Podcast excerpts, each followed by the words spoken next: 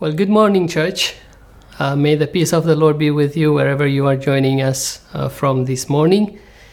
We are starting a new series today, and, and the title of our new series is The Dawning of a New Day. We will be looking at part one uh, this morning, which is titled A New Opportunity. Uh, through this series, we will be looking at uh, how God orchestrates the dawning of a new day in the lives of people and, and how people rise up to walk with God and to embrace His promises to make a new day a, reality in their lives. I am excited this morning to, to begin this series, and particularly excited this morning because I am going to talk about my father. The person that I'm calling my father is actually your father too. Now, for those of you gathering at homes this morning, you can go ahead and guess who this father of us all is. I'll wait. Did someone answer God? He's going to be talking about God this morning. If you said God, you would be not correct. I often say to people that I have three fathers. The third person that I will mention this morning is the one that I'll be talking about today.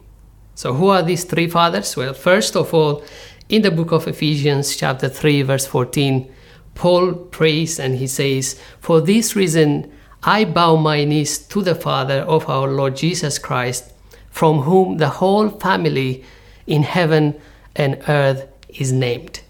So, God the Father, who created me, who breathed life into me, and who loves me, is the first and foremost important Father that I have.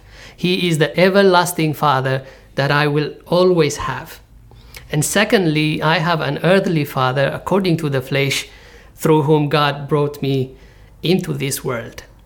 Now, the third Father I have, you will all be familiar with the moment I mention his name. It's Father Abraham. In the book of Romans, chapter 4, verse 16 and 17, the scripture declares, Therefore, it is of faith that it might be according to grace, so that the promise might be sure to all the seed, not only to those who are of the law, but also to those who are of the faith of Abraham, who is the father of us all. As it is written, I have made you a father of many nations, in the presence of him whom he believed, God the fatherhood of the fatherhood of Abraham has obtained the recognition of God himself. Don't you remember the time in, in, in, the Gospels where Jesus said to his disciples in Matthew 23, verse 9, not to call anyone on the earth their father because they have only one Father who is in heaven? Well, God has made an exception to that and has recognized Abraham as the father of many nations particularly as the father of those who are of the faith of Abraham. This is so much important, church, because when God instituted this father son, father daughter relationship between us and, between, and, and Abraham, in doing so, God was declaring his desire for us to be like Abraham. Just as, just as children inherit the personalities and the physical characters of their parents according to the flesh, so do children according to the faith inherit the spiritual personalities and characters of their parents according to the faith. Now, to really understand this and to get deeper into this message, let's go back to the book of Genesis, chapter 12. There, the scripture declares from verse 1 Now the Lord has said to Abram, Get out of your country from your family and from your father's house to a land that I will show you. I will make you a great nation. I will bless you and make your name great, and you shall be a blessing. I will bless those who bless you, and I will curse him who curses you. And in you all the families of the earth shall be blessed. So Abram departed as the Lord had spoken to him and Lot went with him. And Abraham was 75 years old when he departed from Haran. When God spoke to Abraham, church, Abraham was a 75 years old man. He had many issues in his life, and, and for a man of his age, he had a number of things going not for but against him. He had lost his brother by the name Haran. He recently lost his father while he was sojourning from the land of Ur onto the land of Canaan. And Abraham was also married, but his wife was barren and they did not have a child. In addition, it was a time of his life where he had no permanent settlement, as his family had already gone out of their native land of Ur and they were on their way and in the process of relocating to a new land.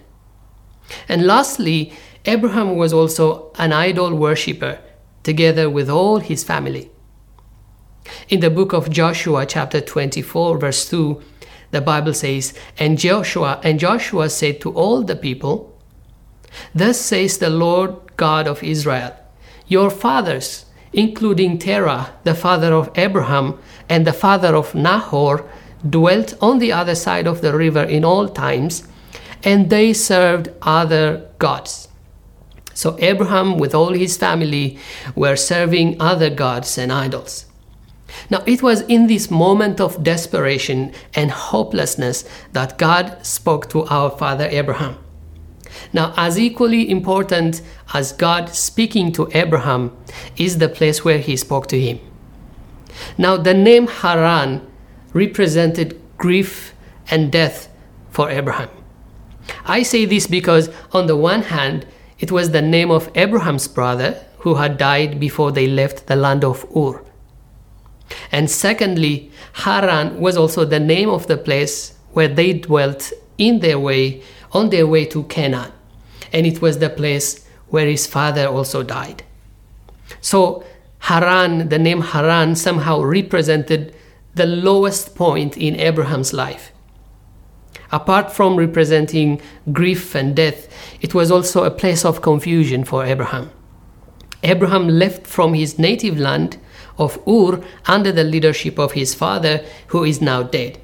Therefore, he had to make a decision whether he is to move forward to Canaan, or to go back to the land of Ur, or to stay there in Haran.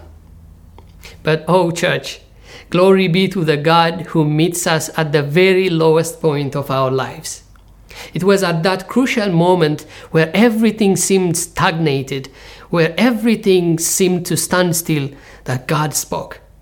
It was at that very place that represented death and grief that God spoke.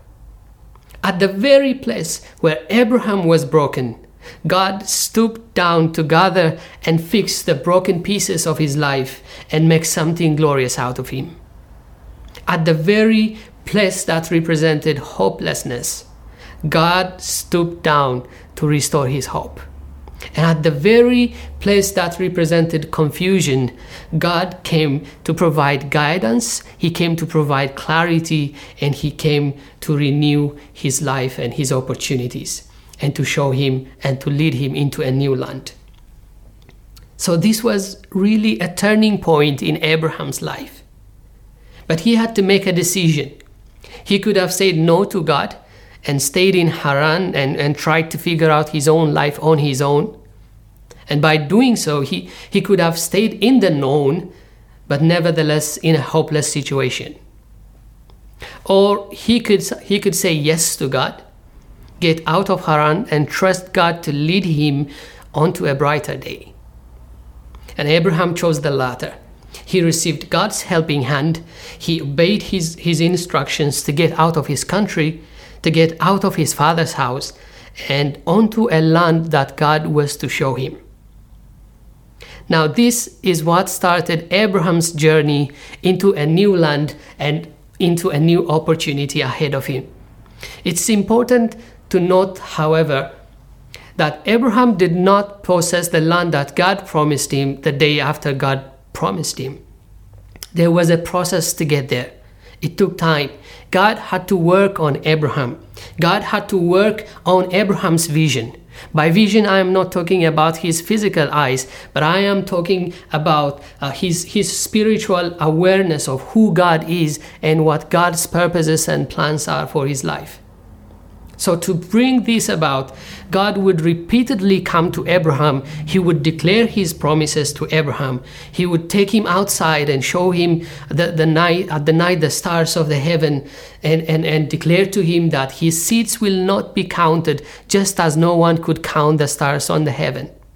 He would take him to a place where there is lots of sand and declare that his descendants will not be numbered as the sand cannot be numbered. Now, we don't really know what was in Abraham's heart when he initially said yes to God. Did he follow him because of the promises? Did he follow him because looking at where he was, maybe he had nothing much to lose? It's hard to say, but, but one thing is for sure. No matter what his initial intention was in following God, in the process of time, Abraham discovered what his true price and what his true reward was. And God's journey with Abraham was also to help Abraham to get to this point, to get to this place of discovery of what his true reward was. What is this reward? Let's look at Genesis chapter 15, verse 1. There, God comes and appears to Abraham and he, he declares, After these things, the word of the Lord came to Abraham in a vision, saying, do not be afraid, Abram. I am your shield, your exceedingly great reward. Now, before Abraham became Abraham, his name was Abram. God had to change his name to Abraham later on. So God came here and God is declaring to Abraham that God himself is the exceedingly great reward that Abraham was to receive. Abraham's great reward was not the land that he was to possess. Abraham's great reward was not the sheep and the cattle and the gold and the silver that he acquired. It was not the offspring that God was going to give him. His exceedingly great reward was God Himself. God knows that there is nothing greater than Himself that He could offer and give to Abraham, but the question is did Abraham know that? Did Abraham has that understanding. But thank God, Abraham, in the process of time, did reach that point of understanding. Now, it is in the same chapter 15 where God declared he was the exceedingly great reward for Abraham that we find the verse that says, Abraham believed in the Lord, and he accounted it to him for righteousness. I have, I have a particular way that I visualize this verse in my heart. You can see when, when God came to Abraham, he came by declaring his promises. God says, I will bless you and make you a blessing, and I will make you great. I, I will make you a father of many nations and so on and so on. God comes and, and gives him many promises. It was as if God was clothed with all these promises when he appeared to Abraham. So when the Bible says that Abraham believed in the Lord, I feel like Abraham uncovered God from his promises and he hugged the very person of God.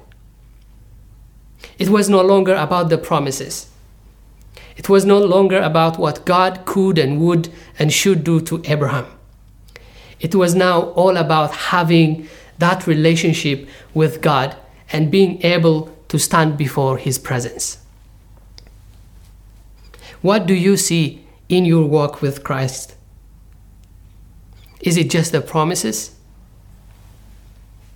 Or have you fixed your eyes on Him? That is the proper perspective to have, church. That is the proper perspective to have. When you reach that point, things will begin to fall into place. Once Abraham believed in God, He was no longer tossed to and fro by the circumstances, but rather he was confident in God. Like Paul declared in, in 1 Timothy chapter 1 verse 12, I am not ashamed, for I know whom I have believed, and I am persuaded that he is able to keep what I have committed to him until that day. Here is therefore my concluding remark. God consistently provides us with new opportunities in life. In order to, and in order to embrace these opportunities, church, we need to learn to trust and to obey Him. But trust and faith are often things that we struggle with. And the main reason why we do struggle with, why do we struggle with faith and, and trust is because often it is the case that our faith has no foundation to stand upon. Abraham struggled at times with his faith until his eyes were opened in Genesis chapter 15, where he refocused his attention on God Himself. That refocusing of his eyes on God was what served as a foundation for his faith. When he reached that point of trusting God Himself, apart from the promises, apart from what God has declared on his life, he trusted God Himself. And when he reached that point, it was no longer an issue to trust on His promises. Let me give you one example, one more example on this. Now, you, you remember the, the Roman centurion who, whose servant was sick and he came to Jesus and asked him for healing. By the end of the conversation, the Bible tells us that Jesus marveled at the faith of this Roman centurion. Now, this is what happened. Jesus said to the centurion man that I will come to, his, to your house and, and heal your servant. That should have been the end of the discussion. If Jesus said that to you, you would have said, All right, Jesus, let's go. But the centurion man replied, and he said, Lord, I am not worthy that you should come under my roof, but only speak a word, and my servant will be healed. He didn't want Jesus to come to his house, to, to his house, but just say to him to speak a word, and that his servant will be healed. What a great declaration of faith this is. This was not a mere statement, but a declaration of faith that stood upon the foundation of a revelation of who Jesus was. Now, as a leader of the Roman army, this centurion understands the principle of how subordinates in an army are to carry out the commands of their superiors without any reservation. Somehow, this centurion he had received a revelation that the same principle applied between Jesus and his word. That if Jesus declared something to be done, just as a soldier would rush to carry out the orders of his superior, so does the word of the Lord rush to fulfill his command. And it was upon this revelation and it was upon this understanding that the centurion that the centurion's faith stood firm. So church, what revelation have you received about who God is so that your faith will stand firm on that foundation? Just as Abraham believed in God and the centurion believed on the authority of Jesus we also need to examine where our focus is. I want to challenge us this morning to focus and to strive towards attaining the knowledge of who God is. When we receive that knowledge, church, nothing will move us, nothing will shake us. And in closing, I want to pray the prayer of Paul for us this morning from the book of Ephesians, chapter 1. I pray that the God of our Lord Jesus Christ, the Father of glory, may give you the spirit of wisdom and revelation in the knowledge of Him, the eyes of your understanding being enlightened, that you may know what is the hope of His calling, What are the riches of the glory of his inheritance in the saints? And what is the exceeding greatness of his power towards us who believe? In the name of Jesus, I pray. Amen.